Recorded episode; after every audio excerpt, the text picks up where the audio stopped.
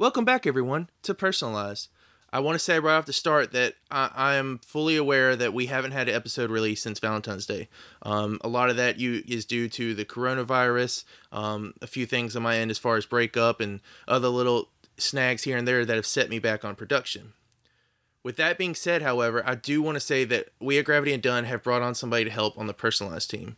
She is such a cool person. I, I enjoy talking to her very much, and I hope you I hope you bec- come to enjoy the energy she brings to this podcast as much as I have. You're you're gonna hear her reading credits and sometimes co-hosting and doing various things along the way. Um, so with that being said, take it away, Abby. Hi, how's it going? Uh, would you mind telling the listeners exactly a little bit about you? Oh, uh, well, my name is Abby Rose. I am a voice actor by trade, I suppose you could say. Um, a little bit new to the scene, but I'm a big fan of Vincent's work um, and all of the people around. I'm excited to be here. uh, what else? I'm a big gamer. I don't know. I don't. I don't think I'm that interesting, Vince. I'll be real. well, I mean, for listeners that may not know or may have trouble recognizing, she's also she's she voices things like uh, she's in the Veiled West. She did the One Bad Night eleventh hour episode that I got to do last year. Um, mm-hmm. She was the mm-hmm. lead actress for that. Um, Played little you... melody. uh, and you are also on a few other little voice projects. Um, some you can't, or some you can talk about. Uh, well, yeah, I think I think yeah, Veiled West, um, which is released like every other week with uh, Hey It's Jolly Entertainment, uh, and I play Eliza Gentry, and uh, also Crunchy Dragon Treats, which is about to release. Like it's so fresh. It's about to release its fourth episode, um, and I play a high elf mage named Solana Valray. Um, and I'm obsessed with her. And She's like my favorite person. Now, is that a is that a role playing podcast or is that a, a audio drama? It's uh it is it is a audio drama. I, I, would say as much as it's I would say an audio comedy. Like mm-hmm. um it's a an extremely self-aware piece um, about an adventuring party. So it takes it takes like all of you know uh, the pop culture stuff from doing an MMO RPG eh, or like a tabletop RPG kind of game. Um, and it just meshes the worlds together and breaks the fourth wall, has a lot of fun with like messing with that script. Um, with the stereotypes that go along with it. Uh, the characters are very self aware. There's a narrator who's incredibly aware of like what he's doing. Um, and it's there's some really funny people in that show it's some really crazy characters, and it's just. I, I love it being a huge nerd and they make all of these nerd references and they just laugh at them, uh, which I appreciate a lot. Amen. mm-hmm. And it's also nice because like uh, I've been doing so many like dramas lately that like going into a comedy I feel like back in my groove. I guess it is pretty weird. I'm trying to go over like comedy ones in my head. There, I mean, there's like a few off top of my head. You know, um, hmm, my wife's a dead my dead wife's a robot car. Uh, Voyage to the Stars. Mm-hmm. Um, shit. Technically, the Insomnia Project has some like kind of fourth wall comedy stuff. I mean, hmm. Yeah, it's a little it's it's a little difficult, I think, with especially now how a lot of um, podcasts and audio dramas are produced, where so many people you know they bring bring together a lot of people who don't necessarily know each other um, and we're all recording in our own studios in our own time zones um, and don't get to interact much with each other as like a cast. Uh, i think it is hard to pull off a comedy when you don't know your um, other teammates you know? I, I think a lot of comedy is is is relationship and stuff like that. But I, I think I, I'm gonna be real. I think we got really lucky, and um, you know, you can see like as the episodes go on, I think the actors get to know each other's voices so much better that mm-hmm. like you can tell that these lines are landing. Like like we we understand where our timing is gonna be. Um, so I just get really excited whenever the episodes release because then I'm like I'm so excited to hear these jokes actually like full out rather than just reading them. Mm-hmm.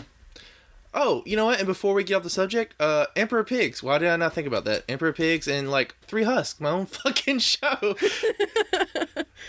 um. So, do you know this this uh, episode's guest? Do you know Taryn Merlo? I have no. I don't. I don't actually. I know. Uh, Hail and well met, right? Right.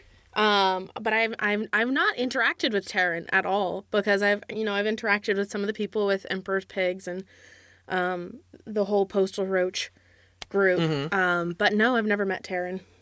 So Taryn Merlo and Mike Nye, they are uh, and and I would like I said like I say many a times this episode and Bernie and I, um, they are the three uh I would say big heads, but they are the three founders, co-founders. Um, they are the reasons why Hail and Well Met is Hail and Well Met. You know, um, you know they do the Guild of Adventurers, which is basically their flagship um, podcast. It's their role playing podcast, and then they have the Shorts podcast, which is their anthology series um, where they collect authors from around the world to write a story that they produce. Um, I have, you know, uh, previous guests such as Kate. She has an episode that's released. Eli has the second episode, which is mentioned a lot in this episode of Personalized. Um, I have an episode, but it's not currently out yet.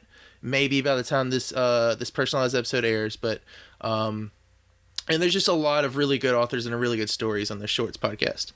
And then, of course, Danson and Halo, um, Halo Unlucky Charm. They're the reasons Hail and Well met are exactly, you know, like that they're they're the things that you know when when we talk when we think Hail and Well met, you know, we think Guild, we think Shorts, but you know, if you're looking at it from the details, Unlucky Charm and Dancing are two of the hardest pounding audio dramas to get out there, but it's something that we've been working on for a while. Mm-hmm. Um, and I, they, neither one of them would actually be a thing without Taryn and Mike, with any help they get from us, or you know, even though you know me and Eli we did Unlucky Charm, and um, you know, and I'm writing and executive producing Danson, like it wouldn't be where it's at if it wasn't for Mike and I, for Mike and shout Taryn. out, shouts yeah. out, big ups to them. um, so I guess just just you know one more thing, uh, or before we before we dive into the episode, I, I do want to say you know I remember I remember the day um I was actually pitching them Danson. I was like actually going through a grocery store and uh, I had just got done. I, I got done talking to Eli. I was telling him I was going to do it, and it was we just we just got hot off of writing Unlucky Charm, and I was like, I want to do more podcasts, and so I was like, I'm gonna do this story that I've always wanted to do. Um, because it, it has a lot of personal meaning and uh and connections to just just not me but people in my life and um and it, it's just it's a really special concept and so you know i remember like hitting them up and um you know i was i was forward and very straight honest i was like look you know um i know you guys are like about to have your hands full unlucky charm but i really want to write the show and um i i couldn't think of a better home and they agreed and you know and um we got it done. We you know we got season one written and it's currently in production now and has and has been. But you know um, woot woot. Yeah, I I cannot be more excited to have it. Um, you know where we're at and. Well, congratulations, also. So, with that being said, um, Abby. Hi. Thank you so much for you know for for being here and um you know joining the team. We're eh, Sari and I are very. He's excited to meet you, and I'm excited to work with you. Um, I'm and I, th- I know more the than thrilled to be here. um, so we won't keep you listening, keep you waiting anymore. Um, with that being said, I guess we can let the episode begin.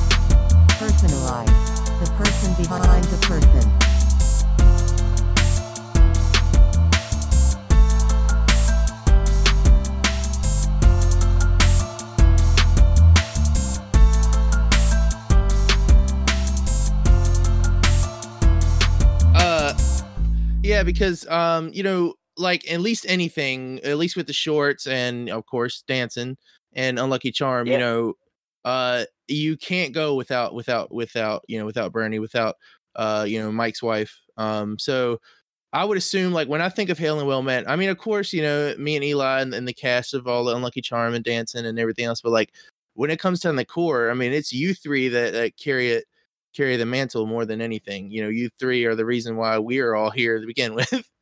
Yeah, pretty pretty much. I know a lot of lot of the recording sessions we've done have just been me, Mike, and Bernie sitting in, in this room here at my at my house. Um, there's been a few late night ones as well when when yeah my wife and kids have been away or that sort of piece, and we've uh, yeah sort of sat in here up until midnight or beyond doing doing recording.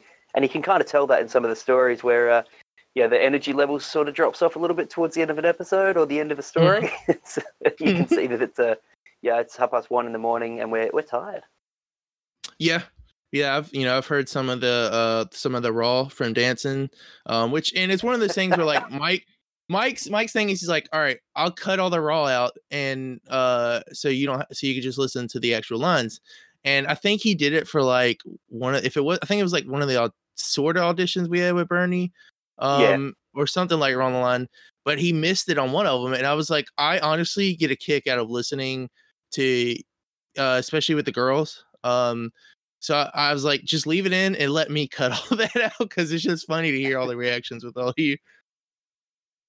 When we um we did our last recording session a couple of weeks ago for the for the shorts episode that's about to release now, mm-hmm. um, or by the time this this comes out, the shorts episode that released just before Christmas, um, right? And Mike and Bernie and Cam and Rachel were over. We decided to do a bit of a dinner and on, afterwards as well but uh, Mike and Bernie brought their kids over, so I had my my two daughters, um, yeah, playing with Mike and Bernie's, and uh, yeah, we were constantly visited by uh, assorted fairies, princesses. Um, oh, I can't remember what other characters they came up with, but yeah, that recording when when we were cutting that episode, it was yeah serious podcast episode. Mm-hmm. Interspersed with kids running in, knocking on the door, wanting to uh, show us the latest costume that they were putting on, and it was beautiful. It was fantastic. um yeah. so where did actual Hail and Well come from? Because from my knowledge, you and Mike met in college. I thought I heard one of you said at one time, somewhere along the line, you two met at college ish. Uh, at, at work, but um, mm-hmm. Yeah, I ooh, it's it's a it's a long sort of story, right? That um that kicks in um, well, probably needs to start start slightly differently, but um, anyway, I'll I'll get into it. Okay. We, um, oh, look, it, it probably starts with with my introduction to podcasting, right? Which which is kind of like li- listening as a, as a listener to podcasting, right? I, I mm-hmm. um mm-hmm.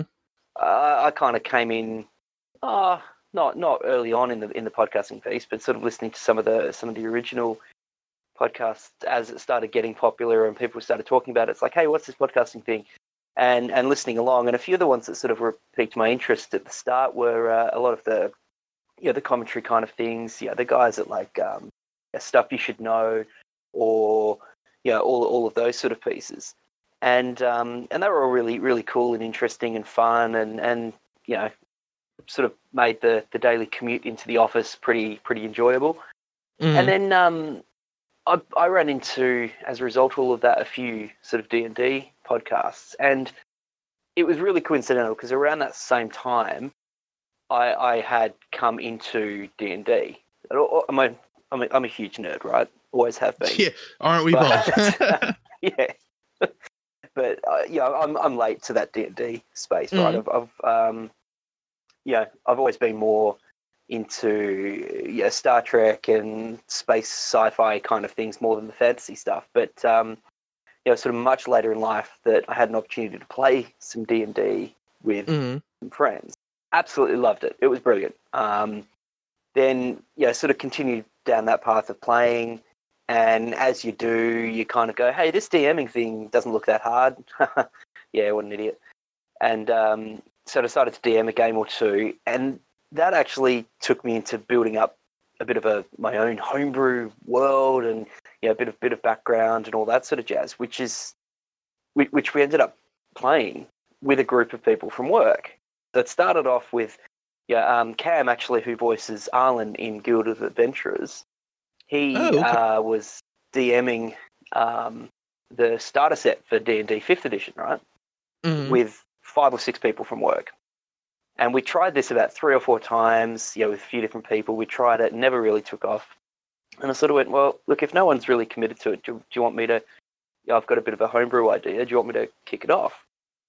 So I grabbed those guys that were playing, and, and we played for a few sessions, and then it eventually just morphed into Mike and Bernie, Cam and Rachel, and and Mhm. I work with Mike and Cam, and have done for the past eleven years with Mike, and, and sort of six or seven with Cam.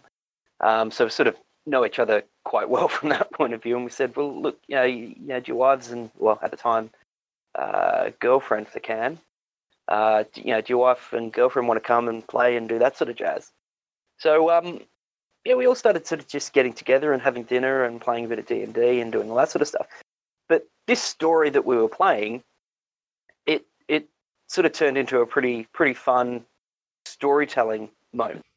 And and that's I mean that was always my style of playing, less about the you know, hey, what dice do I have to roll to, you know, determine this status effect on you know, when all of that's fun and makes the game interesting, but I'm much more interested in yeah, the story and and you know, people's reactions to a story event unfolding rather than, you know, what a dice says necessarily.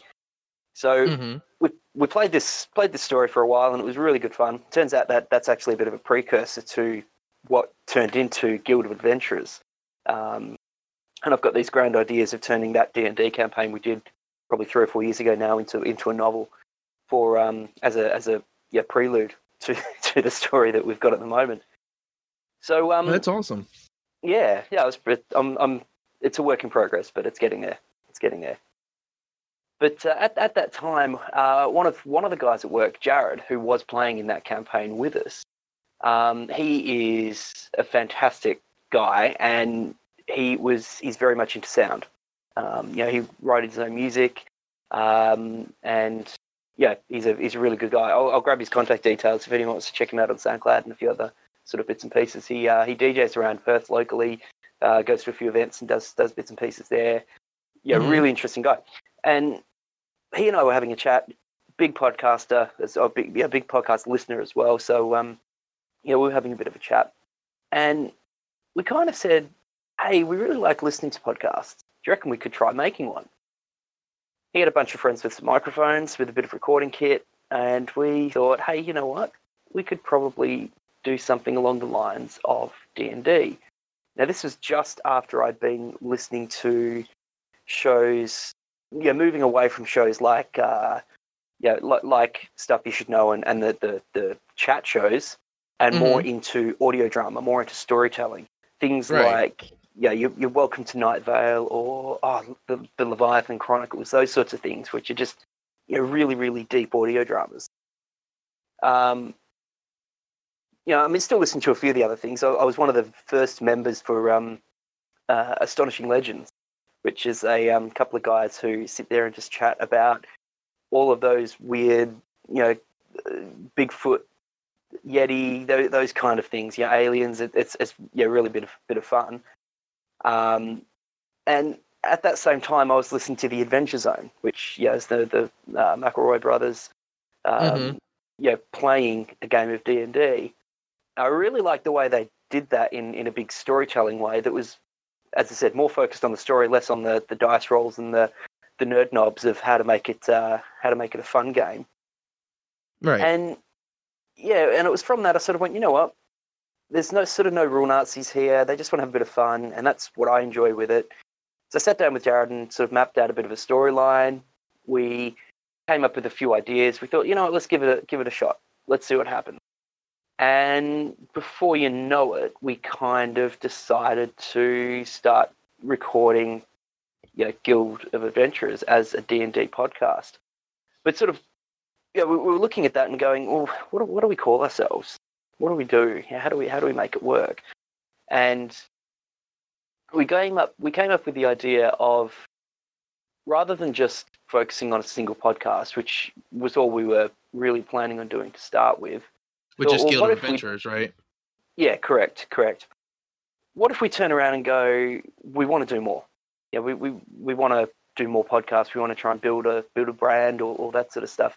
Not from a monetary point of view, not from a you know, we we want to become massive and popular, but you know, what if we actually really like doing this and it's a lot of fun, and we find we have more time than what we thought, which you know is a joke, and um, you know, we want to do more and more things. Know, we need more of a brand than just a D and D specific, you know, sort of brand name. Right. So we we kind of played around with a few ideas and decided to, you know, we landed on Hail and Well Met as a, you know, a year oldie way of introducing yourself that is kind of very much leaning into that fantasy sort of you know play of. you Can, know, can I just stop you right there? I have well, Yeah. I'm a, first of all, it's a beautiful name. That was one of the things that did strike me. I was like, wait, you're telling me that the name, the company name, I think it was like when Eli was explaining to me, is Hail and Well Met. Like, Yeah. Unlucky Charm's gonna be with Hail and Well Met, and he's like, yeah. And I'm like, there's that's yeah, it's it's gonna be hard to top that with a lot of them. um, so who exactly came up with the Hail and Well Met name for that? Like, you know, how did that come? Like, I know you said you guys were, were just brainstorming one, but but Yeah. like, if you can remember play by play, how did that like come into perception for that? So there is a, um, as I said, I, I was somewhat fairly heavily influenced by the Adventure Zone at the time, and there is Mhm. one of the one of the characters, um, um, Taako, a wizard, a chef wizard, because because why not? Um, he he says I can't remember exactly how he says it, but it's something along the lines of, you know, um, hail dude and you know, uh, yeah, hail, hail, dude, well met this morning, or some, something along those lines.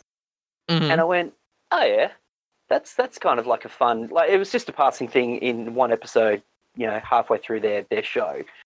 And Right. um, when it came down to sitting there, know, brainstorming a few ideas, um, I was sitting there with Jared and sort of went, well, I want something that's open.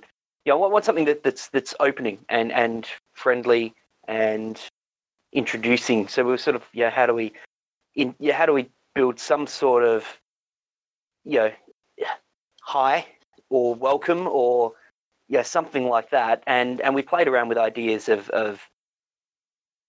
Oh, to be honest, I can't remember. It was that long ago now. It was a good three or four years ago that we sort of started talking about it. But uh, we we played around with a few, you know, the, the general greetings kind of kind of thing.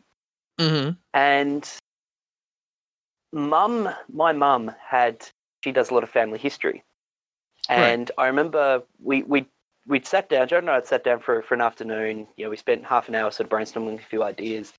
And, yeah, we, I remember going to like, um, uh, you know, dictionary.com and synonym.com, that sort of stuff, and, and typing in like hello and just seeing what, what the other words are.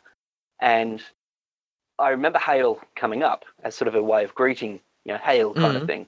I went, oh yeah, that sounds kind of, uh, you know, fantasy in that sort of fantasy realm, you know, Roman sort of era. Um, you know, move away from sort of you know Nazi Germany, but uh, okay, cool. Um, and um, I went over to see my mum that afternoon, just uh, you know, sort of passing through, and she, I, I was talking to her about the name and, and this sort of stuff, and she said, "Oh, yeah, I was uh, I was going through some newspapers, and one of your ancestors made this comment of, uh, yeah, he, he he was quoted in a in a newspaper article or something like that, saying, "Hail, fellow, and well met." Oh, that's um, cool. which yeah, which apparently was a, you know one of the ways that you would just greet each other. Yeah, hail, fellow, Right, and well right. met. So I went, hang on, and, and and it all sort of clicked. It was one of those moments of everything just clicks nicely together, where I remembered back to the Adventure Zone episode where he goes, "Hail, dude, and well met." Um, and Mum saying, "Yeah, hail, fellow, and well met." And I sort of went, "Well, let's take out the fellow and dude and that sort of stuff, and just go with hail and well met." Mhm. and came back came back into work the next day, sat down with Jared and said, Right, I've got the name. It's Hail and Well Met, because then we can introduce every episode or every show as, you know, Hail and Well Met, welcome to this particular show, or right. you know, and, and that sort of piece. And you know, we both sort of went, you know what, it just it just worked. Rolled off the tongue nicely. It didn't have any uh, hard P's or B's that make it quite awkward in uh, you know in, in podcasting and, and audio recording for, for sort of pops and uh, editing. So um, we went, well, yeah, okay, let's let's go do it. So um, sat down and, and we, we, we kind of designed a bit of a logo. You know, we sort of thought the, the shield motif around the outside, you know, it, again, is all fantasy kind of thing and, and like a crest you know, for the Mhm. lack of a better way to do it. Um, you know, and we thought you could sort of do the do the, the name across the top like you would on a on a family crest, and we thought, well, what do we put in the middle? It's got to be audio related, right? Because that's that's what this is.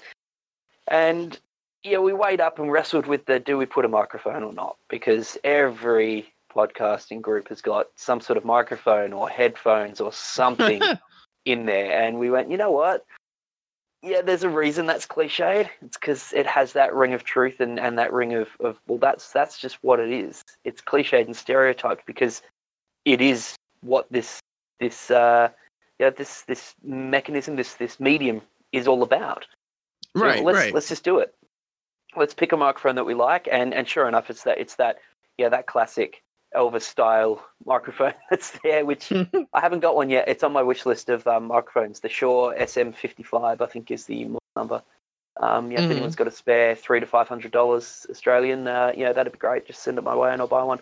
But, um, um there's a so i don't mean to interrupt but before i forget on that one uh there's a, a store here um local uh well not localish i would you know what i'm just gonna be honest it's tj maxx for anyone listening. Yeah, yeah, um but our local tj maxx uh which brendan has a habit of like that's her favorite place to get like anything. Like i shoot you know we were in target the other day and she needed like makeup wipes or some shit. I'm like all right we'll go get them put them in the car let's get them and she's like nah they'll be cheaper at tj maxx. Like that's her go-to for like anything and the other day i happened to walk in with her after that like that same day i was like all right fuck it let's go they had a microphone similar to what you're talking about but uh it was like one of those like um is a part of like a- table where they have various random gift items for like your dad or your like a late gift item kind of thing and it's like Yeah. it's like a bluetooth one for your phone and cla- i was like man i bet the thing sounds like utter trash i'm like i really want to take a picture of this or buy it for mike and i feel like just giving this to mike would be the funniest thing i've ever seen he'd cringe hard, I think. Oh man, no, I, I I do want one. They look awesome, and I They- don't think they uh, really do I don't think they'd suit what we need at all in the recording studio. but uh, I don't care. They look good. But um, yeah, so we, we kind of got into it, and we, we sort of progressed from there into figuring out well who do we want, and I mean that was a that was that was a really tricky part, sort of trying to figure out um, uh, you know who we would like as as characters here, and right. yeah, I, we, we struggled struggled a lot with, with who to ask because it's not just a case of hey, do you want to play a quick game of D and D? It's are you willing to commit to the next potentially? Well, at that point in time, I had mapped out in my mind, and I'm you know no spoilers for, for future episodes, but um, Mhm. sorry, I'd mapped out in my mind seven distinct story arcs, which I didn't know at the time exactly how long each story arc would take to get through. Um, but I'd averaged sort of 10 to 15 episodes per story arc based on the content that I would, I'd like to get through. Um, and we seem to be sort of on track at around the 12 episodes per, per story arc at this point, and we're up to about episode 19 at this stage. So, yeah, we're sort of almost almost through the second story arc, a few more episodes, and, and that will be complete. So, asking people, hey, are you willing to commit the next five to seven years of your life to recording a show together is not an easy one to do. Um, Feel you. I've talked to, yeah, yeah, we talked to a few people, um, including even the guys at Astonishing Legends. I, I actually, um, I, I sent a quick random, you know, Twitter DM to one of the guys, and just, you know, hey, I followed you guys from the start, so I, I sort of saw your journey in developing from two guys sitting down chatting into this somewhat massive, you know, following and, and, and podcast that you run at the moment. Do you have any advice for someone looking to start one up? And he made a couple of comments. One was sort of try to be as regular with your episode release as possible. And sorry, everyone, for, for failing that one miserably at the moment. Um, but the other one was was make sure you're doing a podcast with someone that you can not just stand to be in the same room as, but you know that you've proven you can spend significant amounts of time with over a number of years. Otherwise, Right. you're going to end up hating the process and hating the whole thing. exactly So, yeah, so that's when we sort of went, well, who should we voice this? And it, it worked out nicely because we'd, we'd just been doing a, a D&D session with, as I said, with, with Cam and Mike, um, both of which, know, we'd done that for two years, and so okay, we managed to get together pretty much once a month for two years to do that. So it's just a continuation of that piece. But it was finding that third person. We thought there's you know two is not enough to do a, a D&D campaign. We need a third. Jared didn't really want to uh, to voice. He was more interested in doing the audio side of things at that point in time.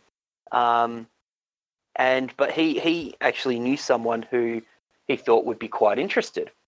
Um, and we sort of went, well, uh, who is it? Do they have any D and D experience? All that sort of stuff. And he goes, no, look, it's it's a friend of uh, a friend of someone that that I met a few times who played a couple of you know D and D sessions with us. Um, Mhm. Yeah, was was his brother. Um, and I said, oh, okay, who is he? He said, oh, look, he's coming back from from England. He's been over there for oh, five years or something at that point, um, doing uh, training in in theatre and you know, um, yeah, production work like that. Right. I went, oh, okay.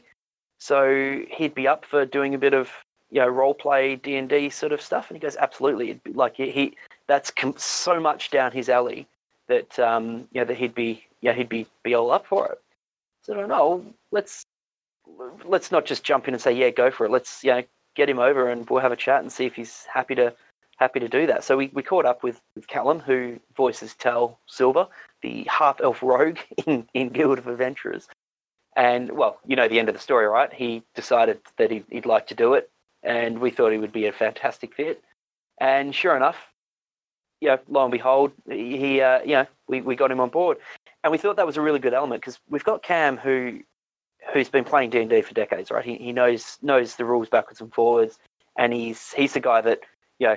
If you're listening to episodes, and and uh, we usually do a fairly decent job of cutting a lot of this out to keep it you know in theme or, or in, in in world for the episode. But uh, there's a lot of cut content that goes on the on the, the floor of the room when i uh, turn to cam and go hey is that a this role or is that a that role? Or what page of the book is that thing on? Or hey how do you normally deal with that sort of problem? You know whenever we hit a particular thing because i know full well that cam's got the answer to that at the top of his head without having to really worry about it so Right. we've got cam who knows all that we've got mike and, and myself who you know, have been playing for a few years, but D and D isn't sort of ingrained in us. We don't have decades of experience. It's only been a few years. And then we have Callum, who literally had never played a game of D and D before in his life. So um, I thought it was a good mix of experience and newness that gives a bit of oh, gives a bit of realism to it, and and and hopefully lets people that listen uh, or, or sort of expands the potential audience of people that listen to anyone who's got the experience and can you know can sort of sit there and go, yeah, no, Cam's right. That that that's the rule that would apply here, and that's how you would deal with that. Through to someone who's never really played D and D before, which is how I came into D and D podcasting. Someone who's you know really fresh, never really played, um, and who can sort of empathise with where Callum is and go, well, yep, he's clearly not got decades of experience behind him and that's okay because he's still having fun. hmm Um, so yeah, we got got those group of people together, um, sat down, started recording on definitely not the kit that we've got now. It was borrowed microphones, borrowed recording setups. Um, in the in the office of where Mike Cam and myself work, um, we the first few recording sessions we kind of, uh, in fact, the first first couple of episodes of Guild, I, I would like to think that you can absolutely hear the quality of the recording go up significantly compared with uh, sorry recording quality from the early episodes is significantly worse than the later episodes yeah we're in the we're in a, a fairly echoey room in our office Mhm. versus um, even even three or four episodes later we started we have moving blankets in the office when we when we move uh, IT equipment around um, hey guess what we're in IT right so yeah more more nerd there than, than ever before um, yeah, so we hung up some um, moving blankets around around the room, which helped to sort of dampen the sound. Hold on, wait. When you say um office, you don't mean your recording studio you at home. You mean like at your work. You Yeah. guys, um, oh, that's cool. Your so your work must be like really lenient with you guys, because I mean, um, you know, I I know you know uh uh a few things of you know uh with um with a lot of things you guys have talked about over the two years of, of uh of things you you know you guys that they you know do for you you know um as a company, Yeah. and I'm just. I mean, it sounds like you work with some really good people, or work for some really good people if they let you do that in their own own office. I mean, it's one of the perks of yeah. There's, there's good and bad things of working for a, a small company, but we're only 20 people, um, Mhm. and you know, I mean, Mike sits next to the business owner, and I'm well. As of yesterday, I actually moved my desk next to him on the other side, actually. So, um, you know, we we it's a pretty close knit team, and we we are pretty, um, you know, on pretty good terms with everyone in the office, right? So when we sort of uh, sort of say say to the boss, "Hey, this Saturday we wanted to do some podcast recording," the answer is just clean up after yourselves. You know, don't Oh, that's uh, cool. you know, don't make a mess. And yeah, no, they've been they've been really good, and we've uh, you know we've we've we use their we use the, the works office, we use the company's office for a good, well, probably a good year to be honest, year or more. Mhm. Um, and and each time we'd go and grab the grab the moving blankets. We had hooks and uh, clips and clamps set up that we'd sort of mount around the ceiling and um, yeah, put these things up so that it helped dampen the sound a bit, which which worked a lot. But um, yeah, even still, you yeah, the room would get quite hot at times. Having five people sitting in a room that you've put blankets up around, yeah, it kind of Oh, I- keeps I the can- heat in quite a lot. I can imagine that. yeah. So um, you know, that, there were moments where we kind of, uh, hey, let's get together at five. We'll do an hour, and then we'll, uh, yeah, we'll stick the aircon up really high and uh, leave the room for, for an hour while we go grab dinner and um, hope it cooled down and got rid of the, uh, you know, the guy stink. Um, You know, so that we can stand being in there, which was even more important when we we got um, Cam's still girlfriend at that point in time. I think for the first first few bits that she's a, a part of. Um, yeah, we, we got Cam's girlfriend in. We didn't want her to be completely, you know, overpowered by five guys worth of bo and and yeah, musky scent. Um, so we made sure we had regular breaks and tried to uh, yeah minimize the uh, the the horrific nature of what that uh, what that room used to used to be like. But um, while we were going through all of that recording, I was actually in the process of building a house, um, which is where this recording studio is at the moment. And we, um, yeah, we sort of decided with with this house build that uh, next to our master bedroom, we have this room off to the side that's that's stored off. It's away from most of the rest of the house, and it was designed as a nursery. Um, at that point in time, we had I, I we had two kids, um, two daughters, and um, we were you know planning on having a third. So we thought, oh, it'd be great to have a nursery next to the master bedroom. You know, we could uh, yeah put put the baby in there, and you know not not have to worry that they're going to get woken up by the other kids. They're still close by, so if we've got to get up in a hurry, you know, we're not traipsing through the whole house to get there. And um, you know, we got to a point where we sort of went, uh, yeah, okay, that's fine. Uh, built the house, moved in. My wife is uh, she does a lot of craft, and uh, she has a, a room dedicated to her craft, a nice big one that she can uh, yeah go and do a bits, few bits and pieces in. Mm-hmm. But uh, um, Amy's uh I, have seen the name Amy's uh what's can you remember the name of it? I know it's Amy Yeah. something. uh, it's a- Amy Baby Creations. So she makes um, well, she, she she used to sit there and make make bibs and, and bits and pieces for our kids, and she's like, Mm. this is actually quite. It's quite soothing, quite enjoyable to do, uh, quite relaxing. And she's like, "Well, yeah, do you reckon I could I could sell them?" Of course you could. Yeah. So she jumped on Etsy and other sites like that, and um, and you know, after five minutes, sort of realised, hang on, people are selling these things for you know, for ridiculous amounts of money. You know, she I remember she said to me at one point, "There's this bib, and it's twenty five dollars." And I sort of, oh, okay, that seems a lot of money, you know, especially when you can go to Target and buy them for five. Mhm. You know, um, so yeah, I mean, it's handmade and it's it's you know, it's a nice pattern and it's a nice nice fabric that they've used, but twenty five dollars is ridiculous. So Right. she uh, sort of looked at how much it had cost her to do it and you know put a put a markup on there to make it worthwhile the effort. She sort of said, well, I could probably sell these things for about ten dollars a piece. Well, Mhm. go do it. Have you know, see what happens. And sure enough, she's um, you know, she's got the Etsy store sitting there. Um, you know, she's still doing just mainly bibs at this point, but she's got three or four different designs.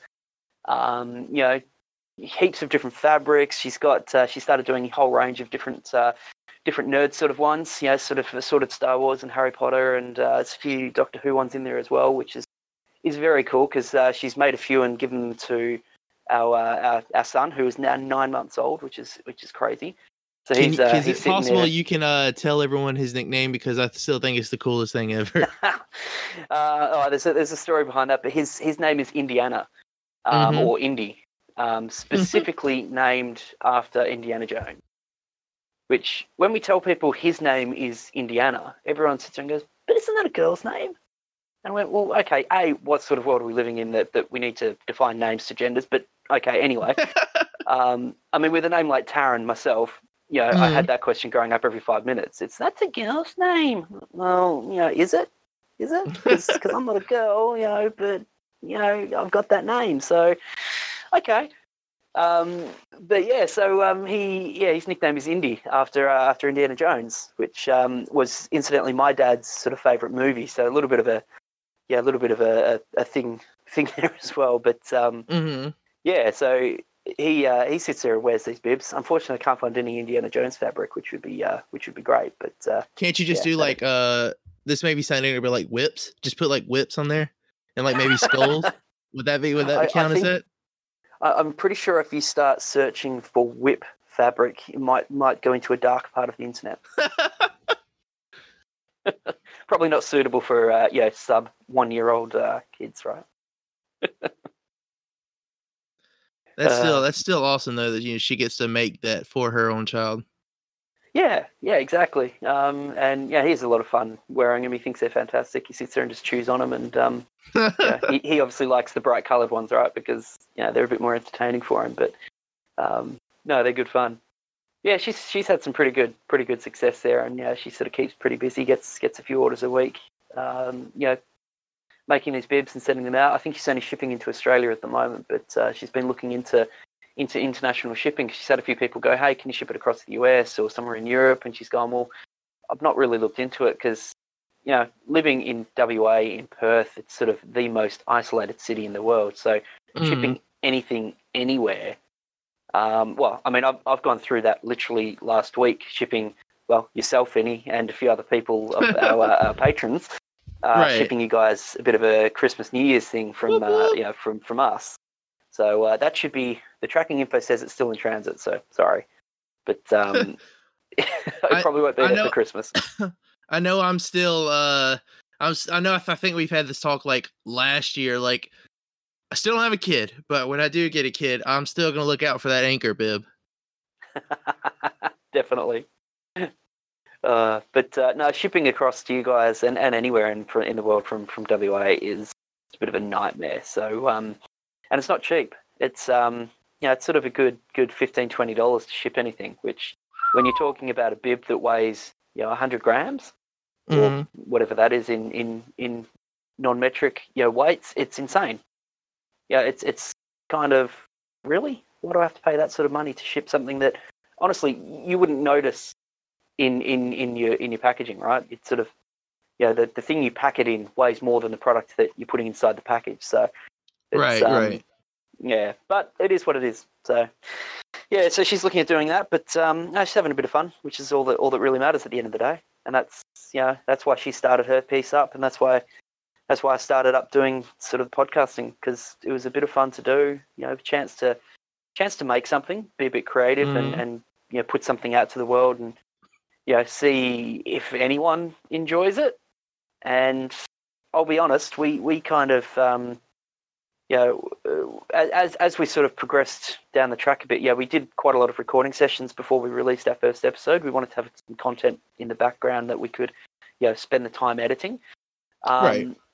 And and that was something that was pretty important to us. We wanted to make sure that it had a really good, or as best as we could, sound quality with the kit we had, um, and and put the time and effort into making it a soundscaped audio drama, not just a, you know, not just here's us recording around a table and, and the amount of the amount of D and D specific podcasts that were um you know a group of five guys sitting around their phone on a desk recording into a phone or, or a single microphone there that everyone's sharing the quality Mhm. of them you know while the stories and and and the gameplay and the DMing and, and the character world and uh, the character building and world building is, is brilliant. The quality of them makes some of them makes makes it really hard to listen to and really hard to be immersed into. Whereas mm. we were going for much less focus on you know the D and D detail and much more focus on having an immersive, you know, compelling storyline that was built up with these sound effects and this music that would make it more like an audio drama, more like something that you wanted to listen along to for the story. Yeah, because it's an interesting and engaging story, and these characters are fun. And oh man, the way they dealt with that that that particular problem was just, you know, insane. I didn't expect anyone to do. You know, that sort of thing is what we were looking for. So, um, you know, we were sort of focused on that quality as part of what what our value proposition kind of thing out is out there into into this space. Um, and that's that's what makes it fun for us as well. You know, it's sort of um, you know makes it interesting and, and, and an enjoyable experience. Is releasing something that you can be proud of. And go, this is the best effort that we could put into this, and you know, with the equipment that we had at the time, and you know, the access to resources that we had at that point, it was they were the best that we could do. So as we kept going, um, yeah, Jared sort of decided he, he he's ended up um, moving on from from where we work. Um, but before that, he, he sort of said, "Look, I'm I'm going to take a bit of a back step." Um, and Mike sort of said, "Well, if you want, I can take over some of the audio specific work." Um, Mike has this habit of when he gets invested in in in a hobby, he goes all in. Really yeah, I, I, trust me. I know that. I've still gotten over that whole. Uh, hey guys, I guess what I'm about to buy eight hundred dollar program. Yeah, yeah, exactly. So um, Mike decided, hey, we, we probably need to get our own kit. So mm. we um we had a little bit of Patreon money at that point in time, you know, a little, little bit put aside, and we decided, yeah, with the basis of we would need to be buying something at some point in the future. We can't keep borrowing stuff. So we had been buying microphones um, that we could plug into the recording kit that, that Jared had that we were borrowing from him on a fairly regular basis. We've so been buying a microphone re- here and there. When you say recording kit, um, do you mean like a program running your computer, or is there something else to recording that I've never heard of? Well, we we um, yeah, we, we kind of when we were doing all the research into what is a good podcasting setup, for mm. multiple people, and that's the distinction, right? It's it's when if you're doing a single microphone into yeah, and, and, and that's all you really want because it's just you, or it's you interviewing someone else and you can share a microphone, that sort of thing. You can get away with a laptop, a USB connected microphone, or or even and, and I've got one of these myself. I, I went and bought a little microphone that plugs into your phone. Right. Um, and for, for one-on-one little recording things, or oh, I need that little snippet, or hey, that sound effect over there you know, this frog croaking in that creek over there. I want to record that. It's it's really good for those sort of things.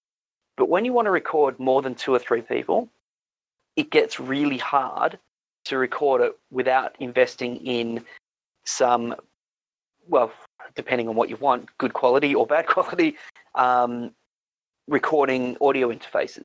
So something mm-hmm. that can take five or six inputs, five or six microphones, and put them into your computer to record. So Mike went and invested in a Focusrite um, eight channel input uh, recording uh, device that's sitting about 30, centi- 30 centimeters away from me at the moment. I have got it sitting there right there in this recording room. Um, and that lets us have, at the moment, I've got five microphones plugged in. We can go up to eight. Um, okay. And they all record on their own channel into this mixer and that was important for us because we that lets us go and edit each channel independently of each other. There's always right. some some yeah, there's always some uh, some some leakage, I guess. Yeah, some, I'm uh, recording. Into... you kind of delete well, out. yeah, yeah, and and not just that because I mean I'm recording into this microphone in front of me now, but mm. directly in front of me, about a meter and a half, is another one that's admittedly facing the other direction, so it shouldn't pick up too much of my my voice. But when we're recording in a room, that person is sitting over there on that side of the table recording into their mic, and I'm going into this one. So there's a little bit of bleed um, across the mics, but for the most part, I can go, hey, I'm on channel, uh, where are we? I'm on channel seven, and I've got, and that's blue because we've we've color coded them all so that we don't forget which one's which. But I'm on channel seven on Blue. I can go into the track that we're recording in, in Reaper, which is the software we use to record into. And I know that I can grab my audio from there and cut it, Mhm. and I won't get too much bleed, like one or two percent, but I'll, I'll get a little bit. But the rest of those other five channels, I can isolate them off and not have that come over. Which means when we get in D and D, especially because it is so not scripted, so chaotic, um, when you get into, hey, that guy said something funny in the middle of a conversation that we were having, we want to keep that but get rid of the conversation because it's not relevant. We can. Yeah, we we can go and grab bits of audio that everyone might have been doing something at the same time, but we can grab bits of audio and cut them all together so that it sounds like it was a single flow of thought that, that went through you know, this this particular scene. So yeah, we we that that's meant though that we had to have a dedicated audio interface, Mhm. um, a dedicated uh, headphone uh, preamp that we can uh, plug everyone's headphones into so they can hear themselves and what everyone else is saying easily without without that getting mixed up, and um, and buying microphones. So we, we ended up finding we're trying to find a good balance of price and quality, which yeah, talking with a few other people, uh, we Mike and I were chatting with um, with Dwayne from uh, Manifestations, which is a, an osteum podcast, um, and he's he's sort of going through the process now. In fact, I think he's just bought something of what is that good balance between quality and price for for audio kit, and it's hard. It really is hard. Um, the only definitive answer I think anyone or that Mike and I can say to anyone is if, if you're in the market for a new microphone, please do not purchase a Blue Yeti microphone. The the um, in fact, uh, we've got a recording standard sheet that we we've given out to people, and that's that's the first line. If you need to buy one, don't buy one of those. We've had some people that, that have got one and they've had no problems, and that's that's fine. But more and more, almost almost half the people we know that have had one or bought one or used one or sent auditions in with that have clearly been recorded on one, it, Mhm. it just has this this well it, it has this this noise this interference noise at the 100 hertz range um, which is editable out but every time you've got to cut stuff out of an audio track yeah it reduces the quality of that track so Oh. the idea is to get as clean a recording as possible every single time Mhm. and not have to go and edit and cut stuff because a it takes time to do that but b when you cut out you know 100 hertz range from from your audio you've lost that that's gone um, and if you need to cut that out because you've got noise at that range well sorry you've lost any anything else that's in that range as well uh, but yeah these blue yeti, blue yeti microphones seem to have this consistent buzz sitting there around that 100 hertz range to the extent that one of the guys in the office he was planning on uh, buying a new mic for his computer plays a bit of online Mhm. gaming wanted to be able to chat with people he said Mhm. what, what mic should i buy i went well here here there's an audio technica or we use these these se uh, exactly what I have is Audio Technica. That's exactly Yeah. what Mike recommended. Yeah, oh, exactly right. Uh, yeah, we use these SE microphones, but that means you've got to go and buy this interface, and now that you're up for hundreds of dollars there. But he's like, no, Mhm. no, I wanted to keep it around around a hundred, hundred and fifty dollar budget. So we went, well, look, whatever you do, don't buy don't buy a Blue Blue Yeti. Right, you're gonna have a bad experience. Don't do it. Did he Right. listen? No, he did not. he went and bought himself a Blue Yeti. Um, I even sent him through one of the auditions we had for Danson. I'm pretty certain. Might have been unlucky, but I'm pretty sure it was Danson where someone had used a Blue Yeti, and we we sort of, you know, I think when you and I were talking about it, we sort of said, look, we'll we'll, we'll use that audio because it's good. You know, it's good audio, it's a good character, it's a good voice, but we will need to make sure we cut that, you know, from um, yeah, cut that hundred hertz range to get rid of that noise, which is fine. Right. Um, but I sent him that audition. Said, you know, listen, put your head, turn your headphones up, and just listen. And sure enough, Mhm. he said, oh yeah, I, can absolutely hear that. I can hear that noise at at, at that hundred hertz. Yeah, that's quite annoying actually. Um, and he's a little bit of an audiophile as well, so I thought he'd appreciate. Look, you know, you don't want a microphone that has this hum going through it. So sure enough, he buys this Blue Yeti. Two days later, he comes back in. He goes, I don't know why I didn't listen to you. I've gone and set this thing up, and it's got this buzz. I went, Mate, I I don't know what else I can say to you, but but I did tell you, you know, that was the only recommendation we made was don't buy that, buy almost anything else, just not that. So he has been trying to sell this thing on on Gumtree, which is you know sort of a Australian-based, um, you know, secondhand marketplace kind of thing. Like like Craigslist. yeah, kind of like a Craigslist, but you know, less, you know, less rapey. Um, Halo One Yeah, logo. You got you guys should take the Elvis mic out and put a blue Yeti in, and then just put like a no smoking sign over it. I might change that for our recording standards document. We will not support this. But yeah, he's been trying to sell that for the past three months because Mhm. he wants to try and make as much back that he, he paid for it, or at least as much as he can. So he doesn't want to make it let it go for a ridiculous price because he's still going to go and buy a replacement anyway. But um, yeah, so no, we um we, we kind of found what we thought was a good balance of microphones um, with these SE branded ones. Um, they seem to do a pretty good job. Well, I mean, you, you can make a decision on that, right? I'm recording on one of those at the moment in in a in this room. Um, But yeah, Mike sort of um, Mike invested heavy in in all of this. You know, I think I bought one or two of these, probably two of these microphones that we use.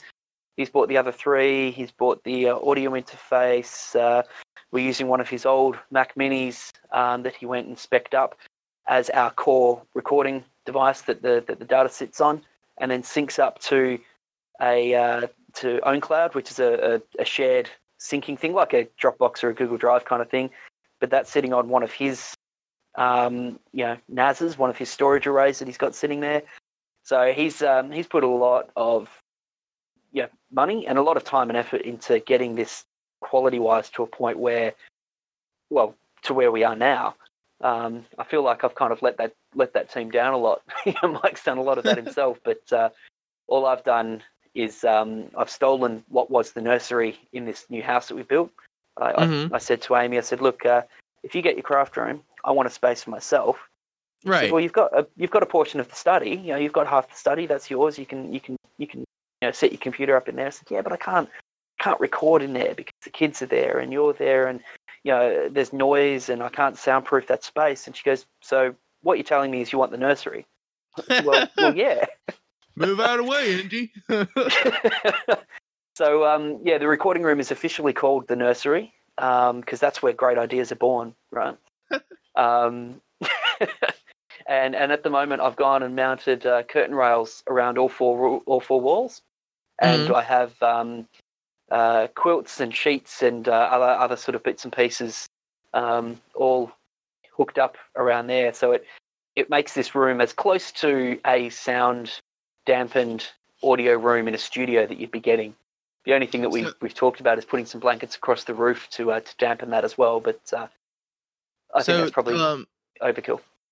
that kind of reminds me. Uh, Charlotte Norup, who was who was on here previously, she uh, when her and I first started talking outside of dancing about uh, you know, about all sorts of call uh calling darkness and you know personalized stuff and um Yeah. one of the things we were talking about is when I was buying a mic I, when her and I were discussing it and she was showing me a picture where before she has her nice setup she had now she would um she had a box and she stuck blankets in and if I remember right which I might be trashing it the way I'm but I'm pretty sure she sat it on a chair and so she would have to squat in the uh in front of the chair with her mic don't know what mic she was using but she would squat in front of the chair with her mic and stick her head in the box to record uh most of her dialogue if not all of it and Oh, she she's I- she still she still has like the setup because uh or at least she had a picture of when she showed me uh because she, you know it just it just shows you know where she came from and where she is now on her on her acting and, and how she records Yeah.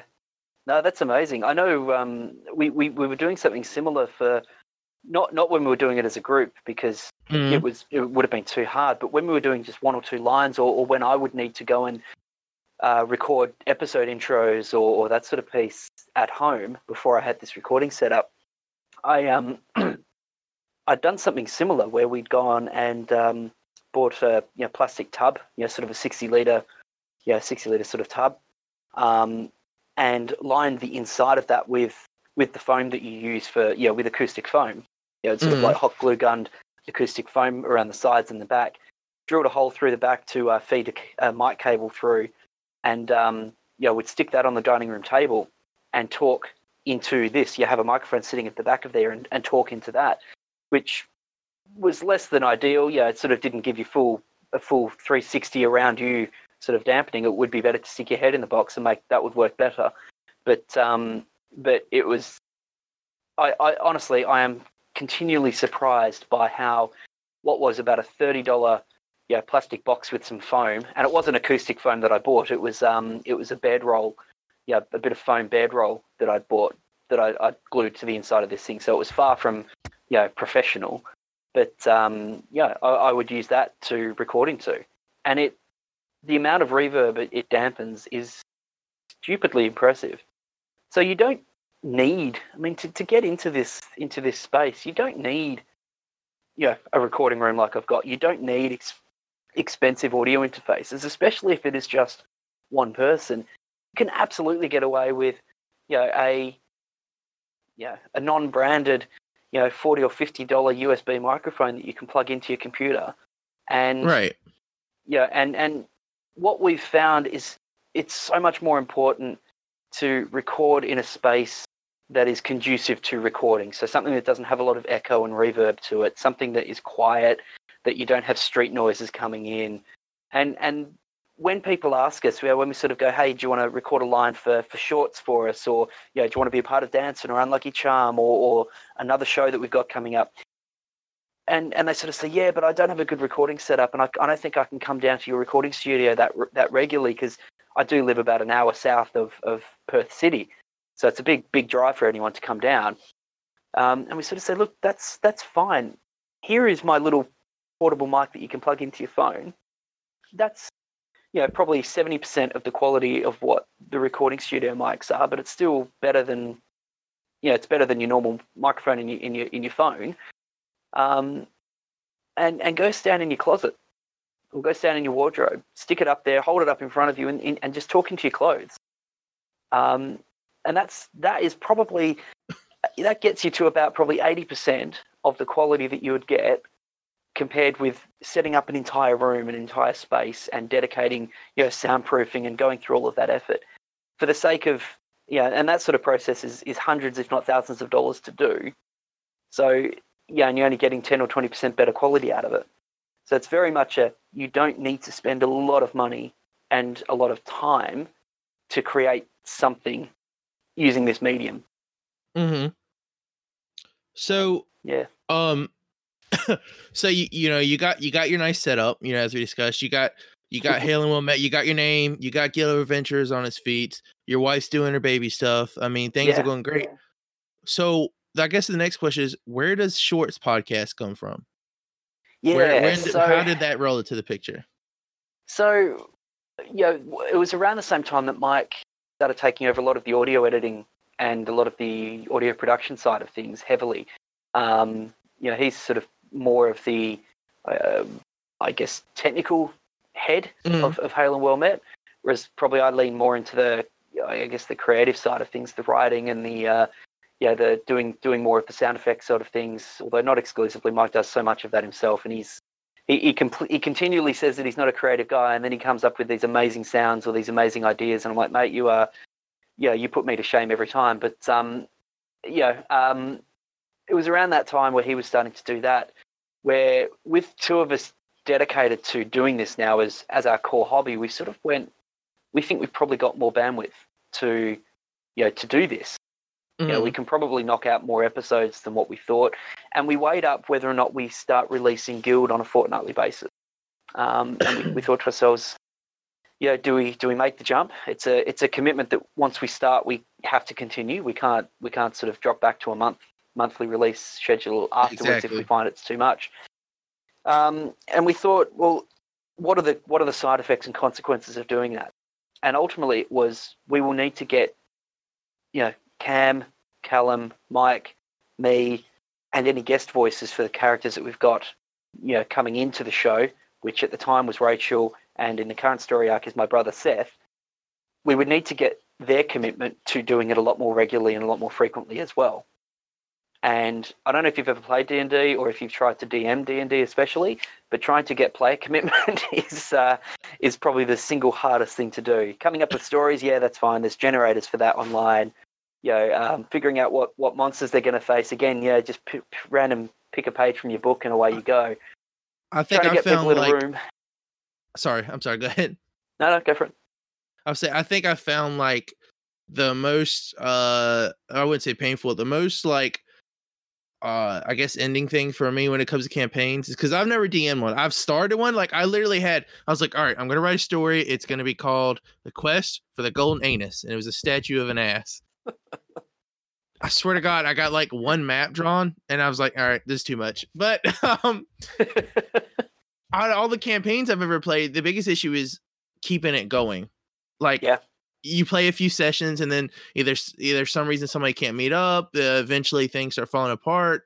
You know, and it's not ever really one person's fault, but like finishing a campaign seems to be like the biggest struggle when I the campaign the all the ones that I've ever been in. It really is. It really is. Unfortunately, um, and that was that was going to be the potential challenge if we wanted to try and make it fortnightly.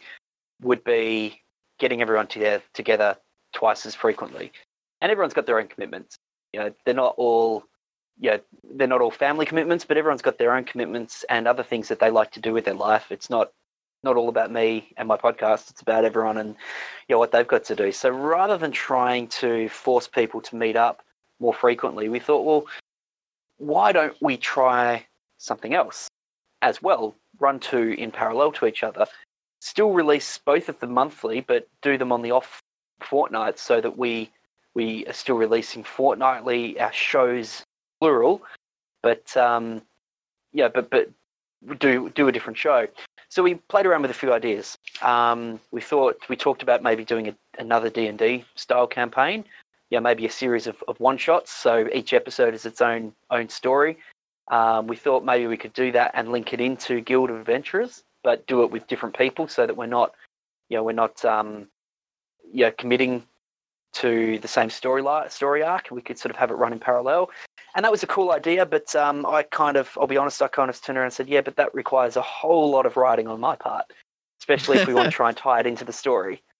Um, and as you can imagine, right, you know, finding time to write and write well is is not easy. Yeah, fully So, uh, understand that. Hundred percent. Yeah. So uh, we we thought, well, how do we how do we get around that? How do we stop having to write our own stuff exclusively? You know, um, and and I was sitting there going, I mean, as as I'm sure you do, Mm-hmm. I've got a folder sitting there with about a billion unfinished story ideas. hmm Um, and I thought, well, I could turn. I mean, most of them are ideas for, for massive novels, right? You know, trilogies or, or you know, a 10, 10 novel series of, of a story kind of thing. That's never going to happen, right? It's just it's never going to happen. We all know that. Stop stop living in a dream.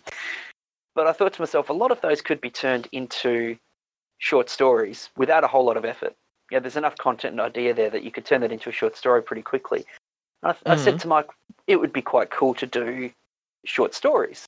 Treat them as just a, an anthology where they're not linked.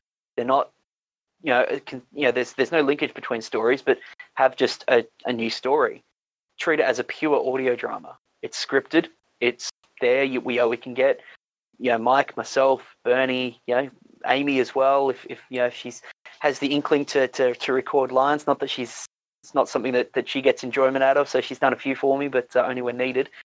Um, you know, we could see if Cam and Rachel, my brother, my sister-in-law, yeah, other friends, family, um, you know, around the place, uh, see if Callum wants to do any more lines.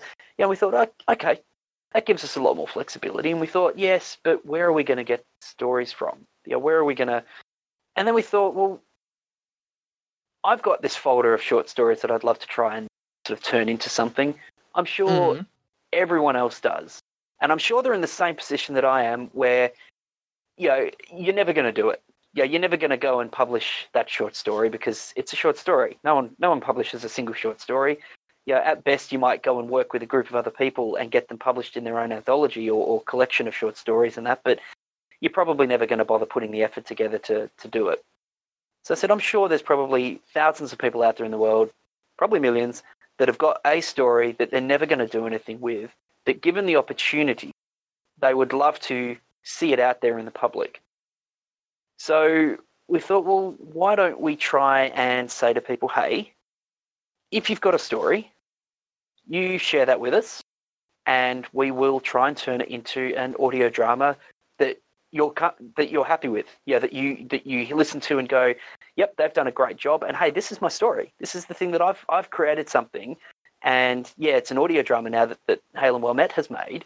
But Right. that's my story that's out there, and you can point people to it and go, "You want to hear my story that I've written? It's over there. Go listen to it. I think it's great."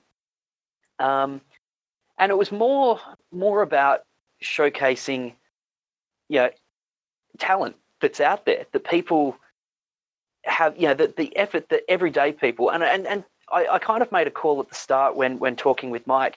I didn't want to put stories out there that are written by uh, you know a script writer that's been in the industry for 40 years that you know that that has published dozens of stuff you know globally and is known in Mhm. the industry. And I, I kind of wanted to avoid those sort of people not not because they're not good people. Yeah they're great people. And i'm sure if someone said hey i've got this you know this script that i'd love you to do we'd, we'd probably say yes to it. But i want to go and ask those people who are like me that are, have always wanted to do something but have never really felt they've had an opportunity to do something That's when you know Eli and uh and myself and even Kate and everyone else came in the picture too. Yeah, yeah, because I mean, we, we jumped out there and, and um, went on, on Reddit to start with, put it up, uh, put a request out for a few, you know, on a few subs, which, um, look, some were really responsive. Some, you know, some sort of groups we sort of put out there and went, look, this is a collaborative thing. We're not looking to, you know, I, I as as an artist in our own rights, we appreciate that that exposure is not payment, and that's not what we're looking. You know, that's not the argument we're saying here. We're not we're not saying, oh, we'll give you exposure for your story because you know, and we're going to make money off the back of your story, but you get paid in exposure. No, no, no, no. We we don't make. You, you, you and I have had this chat, right? We don't make money off podcasting. As much as that would be yeah. a nice future to, to be in, um, we do not make money. You know, our, our Patreon money that we get in there, well, I'd like to say it covers the bills. It doesn't. You know, it, it kind of covers some of the bills that we have on a monthly basis. Um, especially when we go and make Christmas presents for people. Um, and, you know, we'll release all of what that looks like publicly once everyone's got it. But when Mhm. you get it, you'll see that, um, you know, those sort of things are not cheap. um, and, and, you know, we're definitely not, we didn't start doing podcasting with the intent of being able to make a living from it, to be able to Right. make money from it, make profit from it at the end of the day. So, um, and we made that very clear when we put stuff up onto Reddit to start with. We said, look, this isn't a, a paid thing. Um, Mm.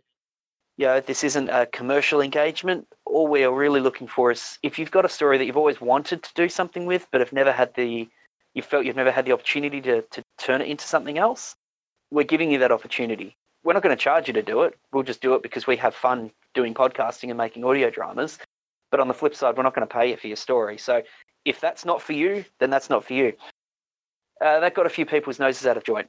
Um, and there are a few, um, few sort of epic, uh, you know, arguments that people made to us uh, on Reddit. Unfortunately, um, you know, that they were quite, quite, quite really about nasty. not getting to paid be for com- their work.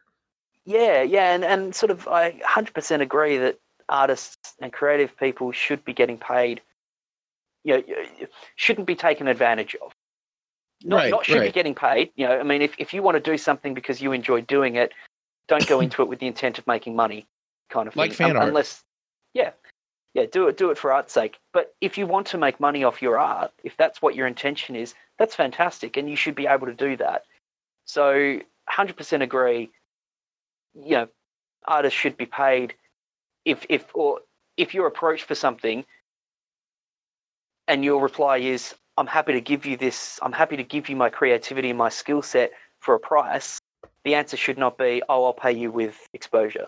100% agree with that. That is that is not the intention of what we do yeah and and it's not the intention that we went out to the public with. Um, so a few people came to our defense and sort of went yeah you're kind of missing the point here. Yeah if, if you're the sort of person that is looking to publish your story publicly then then it looks like this group of you know Hail and Well Met's not talking to you. Keep keep keep going down that publishing path. Get your stuff published. You know, make money off that book you've written or that song you've you've made or whatever the case is.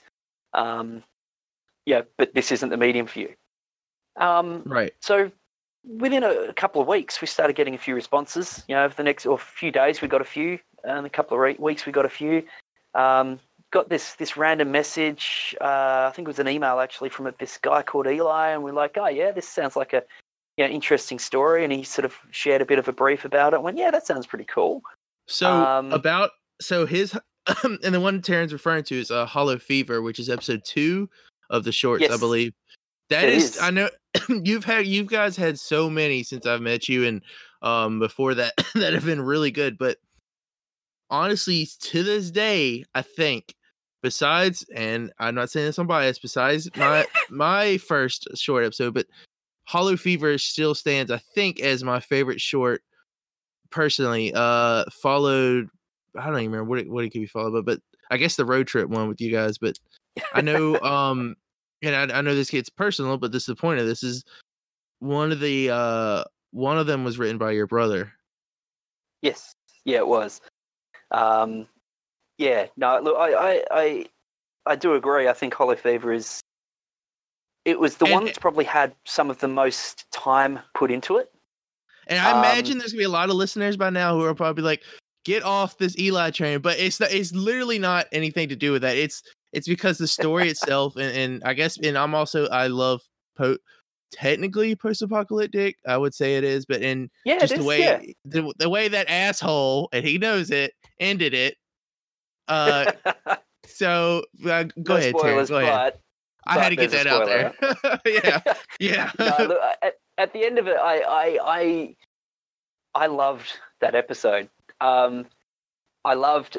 We we just gotten a few extra audio packs as well, and and we Mike had bought one called uh, Edward Foley, which is um, it's a footstep generator, and that one Sorry is used that. to no, no, it's used to great effect. I absolutely love it Mhm. because there's um, there's there's this first scene where the two characters are walking through this house, and it's this wooden floored Mhm. you know, house, and one goes upstairs, the other one walks around the kitchen, and there's probably a good two or three minutes of audio where it's ninety percent footsteps.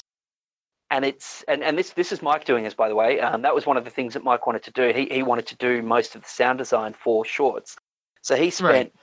So long fine tuning this this careful footsteps around these this living room and into this kitchen where every footstep has this creak to it that it just makes this scene oh look it's it's it's in my opinion it's probably the best single um, audio you know, snippet of audio work that we've done. It it it gets this beautiful mood across of creepy suspense that just builds really well like really really well. Mi- mike did an absolutely phenomenal job with it. And i think that whole episode that he worked through sounds fantastic.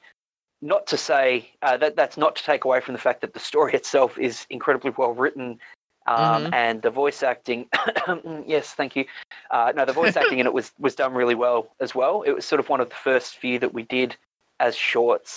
So it was kind of a um, yeah it was kind of a new experience for us working off a script and reading that and i think between bernie myself and mike we ended up doing a fair few takes that uh, that will never get seen, um, but a fair few Mm. takes of lines where we've gone, hang on, what are we actually saying here? And you know, we'd stop and read the script for a good five minutes to understand what the you know what the full context of everything that's going on is. We've gotten a lot better since then, in, in my opinion, where we are reading the scripts in advance and we're you know discussing stuff on on chats before we actually get to a recording session, so that we're um yeah a little bit more prepared and, and in advance. But um yeah, that was one of our first experiences doing it, and it was vastly different to doing D and D. But Mhm. um, I think that story stands out as probably one of the, the better ones. The only Cold downside with it is, well, the downside with it is like the first episode for shorts is is well, it's quite dark. Um, and it was submitted by this user, this Reddit user, and and I suspect there's a sinister story here. I'll be honest. that one, uh, that one, I, I shit, I don't remember who it was. I fuck, I was talking about when when I first started listening to the show. It might have, no, it was. All right, I don't remember who it was, but I know specifically that one was like that story. I guess it was Mike. I, I'm assuming it was Mike. Was like the story's really fucking creepy for our first short. we wanted to kick off the, the, the series with a bit of a with a bit of a bang, but at the same Mhm. time, I, I f- I feel like by doing that, we kind of typecast it a little bit into it's a horror podcast. It's not. It's it's any genre from any author around the world, and that that was kind of the tagline of that show. But um, you know, I think the first two or three episodes are quite dark and and and you know, yeah, sort of horror slash you know dystopian future with a with a, a sad ending. Yeah, so not not happy shows, but um, yeah, that episode. So that that guy that submitted it, or that person rather, I'm making an assumption there. The person that, has, that submitted that story, I have tried to. You, you'll note that in future episodes we feature the author at the start of the episode. Yeah, we ask each of the authors to record a snippet of who they are, where they're from, you know, what they're passionate about, and introduce the show because ultimately Shorts is about those people. It's a showcase of those people's talents. Right. You'll notice that that first episode, uh, I'm the one doing the introduction because I cannot get in touch with that person. They submitted a story and dropped off the face of the earth as far as I'm concerned.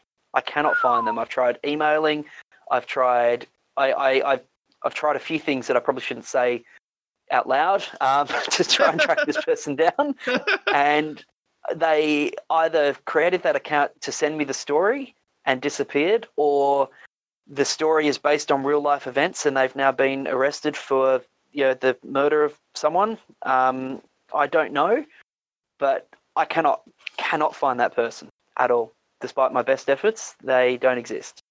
That is a hell of a way to kick it off. Yeah, yeah.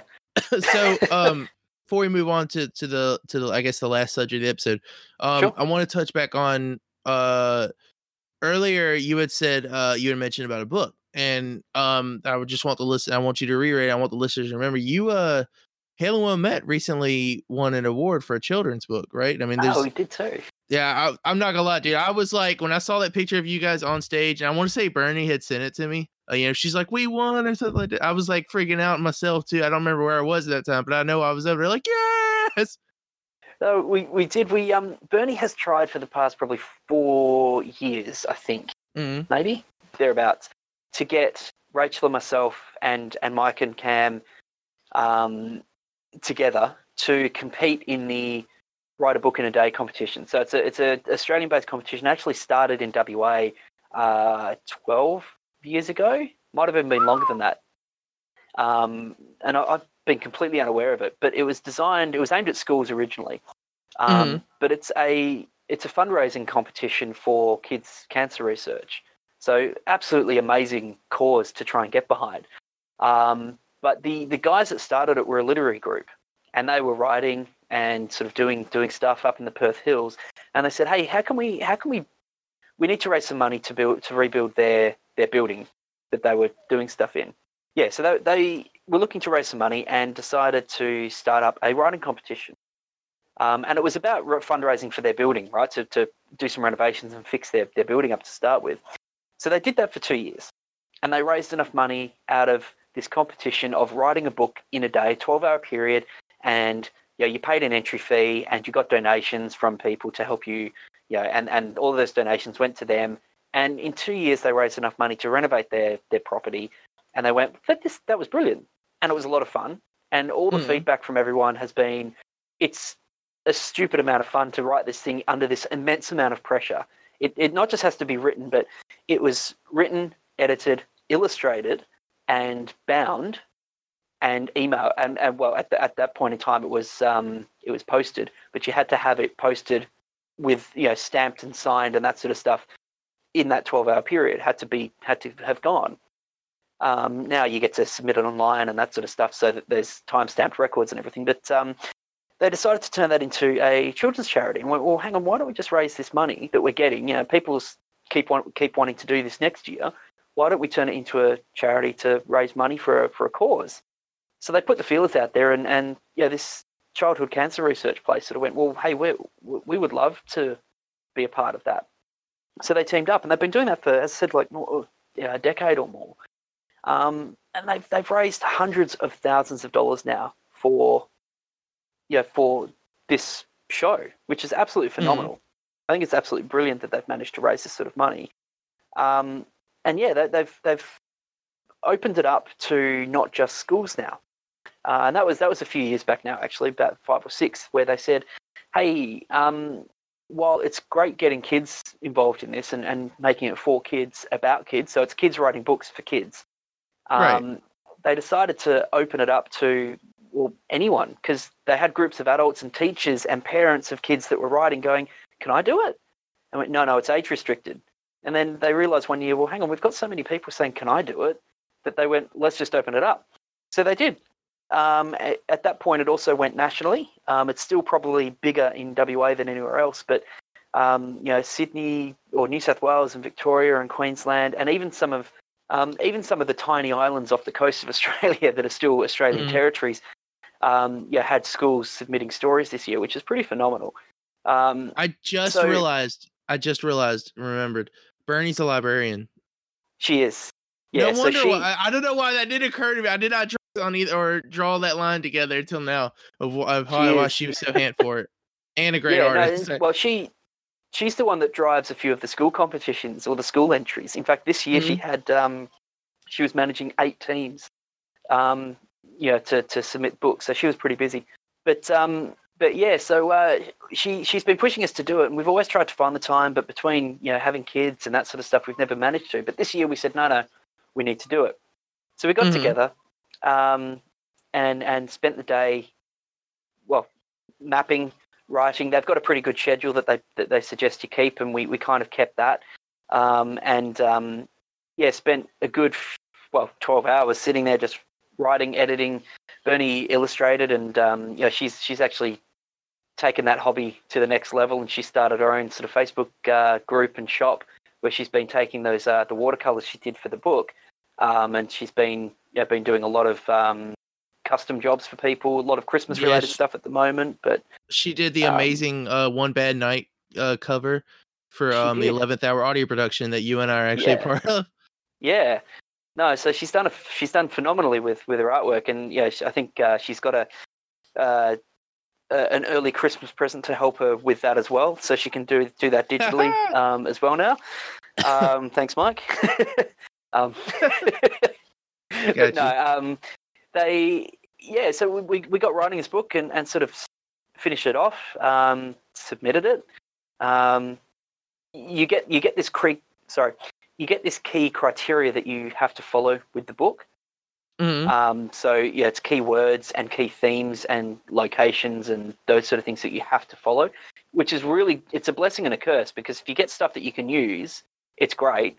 If you get stuff that is completely out of your wheelhouse, you know, you're writing to a to a, a narrative that you have no idea about, and it's really tricky. We were incredibly lucky. We got words, you know, we got uh, location of a farm which incidentally is, uh, you know, Rach grew up on a farm in WA. So, yeah, she has that life experience to draw on.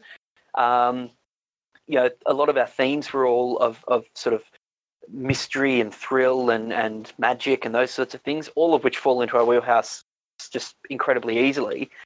Um, you know, and a haunting, which we'd had an idea, like we sort of sat down that first five minutes to plan things out and went, hey, so we've got to do a haunting. What if we did a story about all of those, you know, those those things that go missing. You know, that that sock or a button, or I swear I put my key somewhere, or yeah, I don't know where that phone went. It's just gone. You know, I had to buy a new one. All of those sort mm-hmm. of things that go missing throughout your life. What if, you know, they get taken, and it's some sort of currency uh, in in another world, in sort of a sub sub dimension or something like that. So this story kind of took off. You know, kind of had a life of its own. And it, right. in a lot of ways, yeah, you, you sort of hear authors and writers say, "Oh, the story really wrote itself." No, it it really wrote itself. We kind of mapped stuff out in the matter of 15 minutes. We Penelope.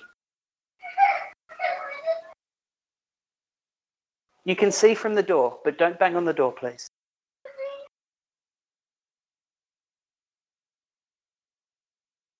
Her older sister is going next door to play with the next door neighbor kids. Oh.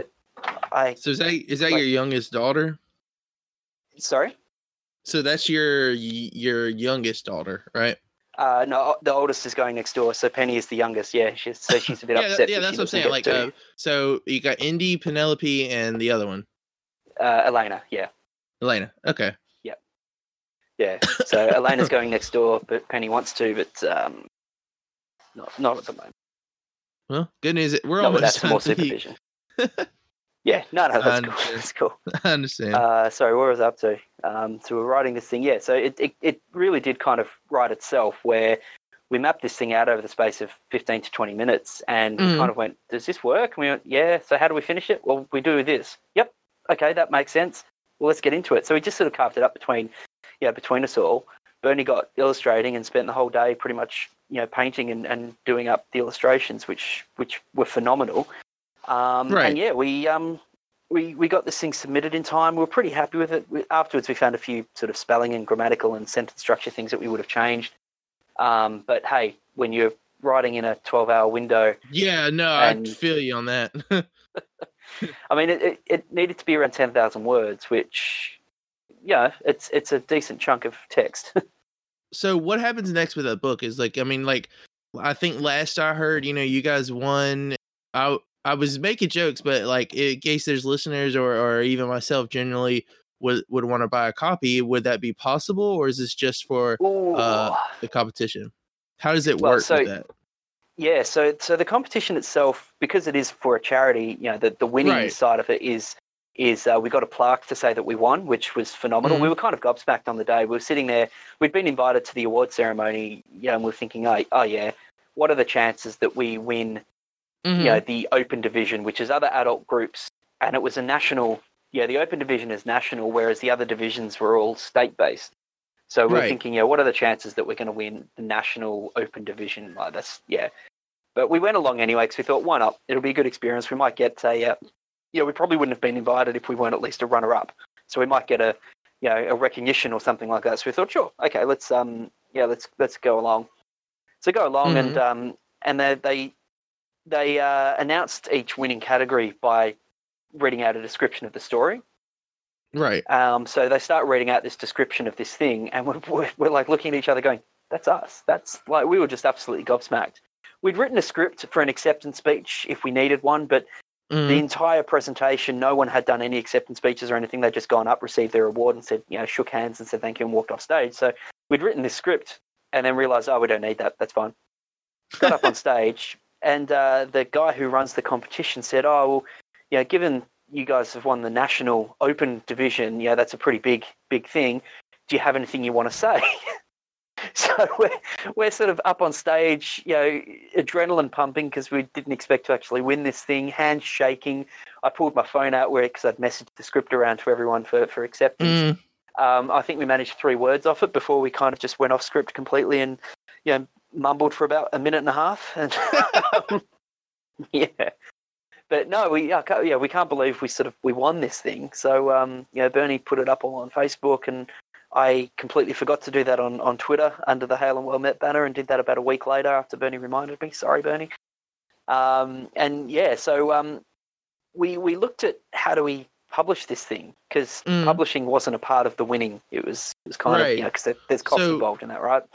Right. Um, so we've been looking into how do we publish, and what we've done as a bit of a Christmas thing for um, for Bernie and myself and Rach and Cam and Mike, I went and edited the the book in a big way. We made some changes to a few of the few of the sections, and Mhm. I've gone and printed up um, ten copies through uh, non-official, so it's not not actually published at all, but um, a Mhm. non-official sort of mechanism to get us a, a, a copy. So those Right, those are going to be a one-off. They're, they're sort of a one-off. Can't can't sort of do that again. Um, but the intention is absolutely for early next year to sit down and look at getting this thing formally formally published through sort of a local publisher. Um, it's got because it's got color illustrations through it, and they they form part of the story. You know, the text wraps around these color illustrations. I've looked at a Mhm. few sort of online publishing houses and that sort of piece, and yeah, it's um, it doesn't it doesn't um, doesn't unfortunately work. Um, you know, too well for a lot of those sort of things. They kind of tend to be more text-based novel only, you know, and, and don't sort of have the options for us. So, got a little bit of work to do there, a little bit of prep to do. But um, the aim is to absolutely get this thing published and have it purchasable. Not that I don't think many people are probably going to be too interested in that, but that's okay. Um, if anyone wants it, we will have a copy of it. In the meantime, though, um, the Kids Cancer Research page, if you if you Google "write a book in a day" um, Mhm. and go to the 2019 piece, you can get a uh, PDF copy of the book in its submitted Oh. state. That's awesome. Yeah, yeah. So it's available. Feel free to read it. Um, the aim is to, we, we are in the process of recording that for an episode of Shorts. Um, oh, we, that now that I didn't know. That's going to be Yeah. exciting. yeah, we uh, we started doing that the other night and uh, got about a quarter of the way through, and then it was very late and kids were tired, so we stopped. So we'll come back to that uh, over the Christmas break, record that, and hopefully get that released very early in 2020.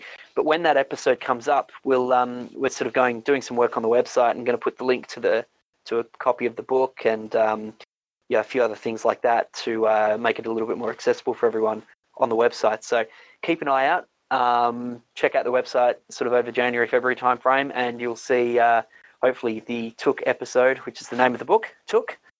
Um, you'll see that up on the website and uh, a link to the book and uh, maybe even a link to the edited version that I've done as opposed to the released version that went out. Uh, so it's got a little bit more, bit more change in it, a little bit, uh, a little bit more, more work done to it to tidy it up. But um, yeah, we have ideas for sequels for that. In fact, we, we kind of seeded sequel ideas in the in the story to start with, um, deliberately so that we could go and write more about it because we we were quite yeah we're quite excited by it. We thought it was a good story and, and fun characters, and uh, it definitely doesn't have to end there. Time's really flying by in this episode, Aaron. Yeah, it has. Sorry. And I still didn't even get to like the yeah, no, I still didn't even get to like the the deep personal on this one. But No, we're definitely alright. gonna have you back just just because there's a lot of questions, so many questions, and you know we gotta have Mike on too.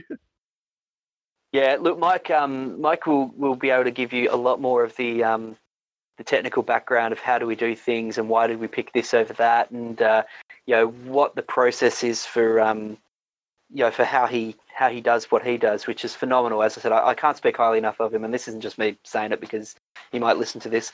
It's um, he really is a fantastic guy, and I'll be completely honest. Without Mike doing what he does, we wouldn't have a podcast just straight up, it wouldn't be here.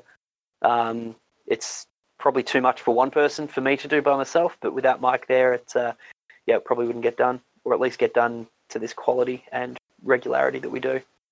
Amen to Mike. So to wrap things up, um, if there's anything you could you know give telling one you know any listeners on a personal level, if someone was trying to get their own you know podcast network started or their own you know um their own at least podcast started from the ground up, just as you guys did, uh, what advice could you give a listener? The single biggest thing I can I could probably suggest to anybody looking is is ask the community. Everyone that we've ever spoken to, be it tiny guys who have been doing their own show for the past decade, through to guys like Astonishing Legends who are out there, you know, with with thousands of dollars a month Patreon, you know, pieces and and you know tens of thousands of followers on each episode, and and even bigger than that.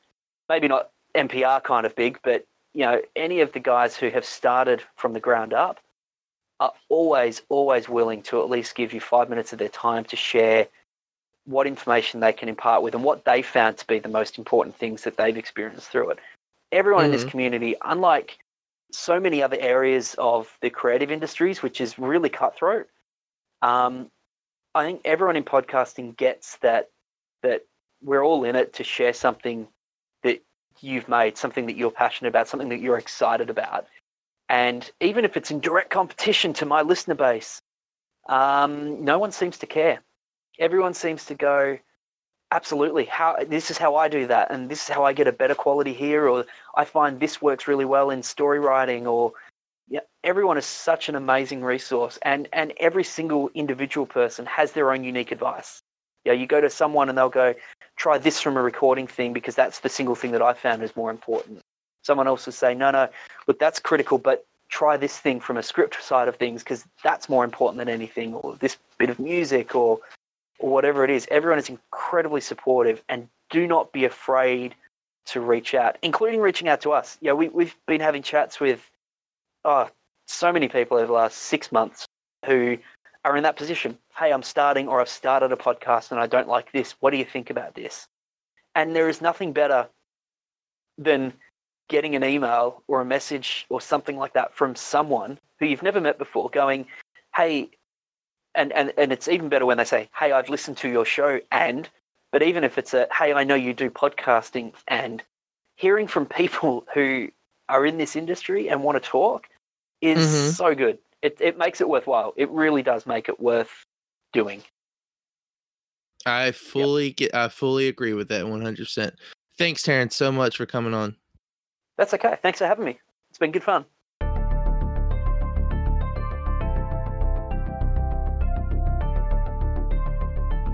This episode features Taryn Merlot. You can find more information on Taryn and Hail and Well Met at hailandwellmetpodcast.com and other links listed in the show notes. You can reach Vincent on social media at King's Literature, along with his other podcasts such as Danson and Unlucky Charm.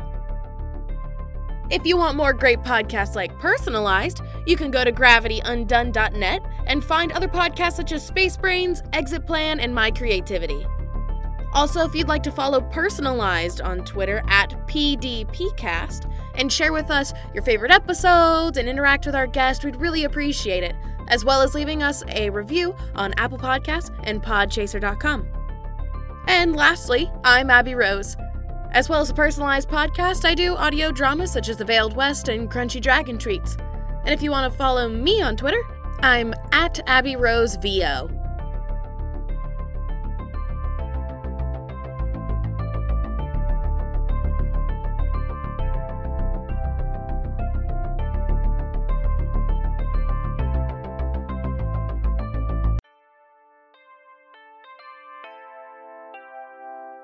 Guild of Adventurers follows the travels of the elven prince Arlen Delacane, a half-elf from the big city, Tel Silva, and a dragon born from the wilderness, Kelgar the Barbarian.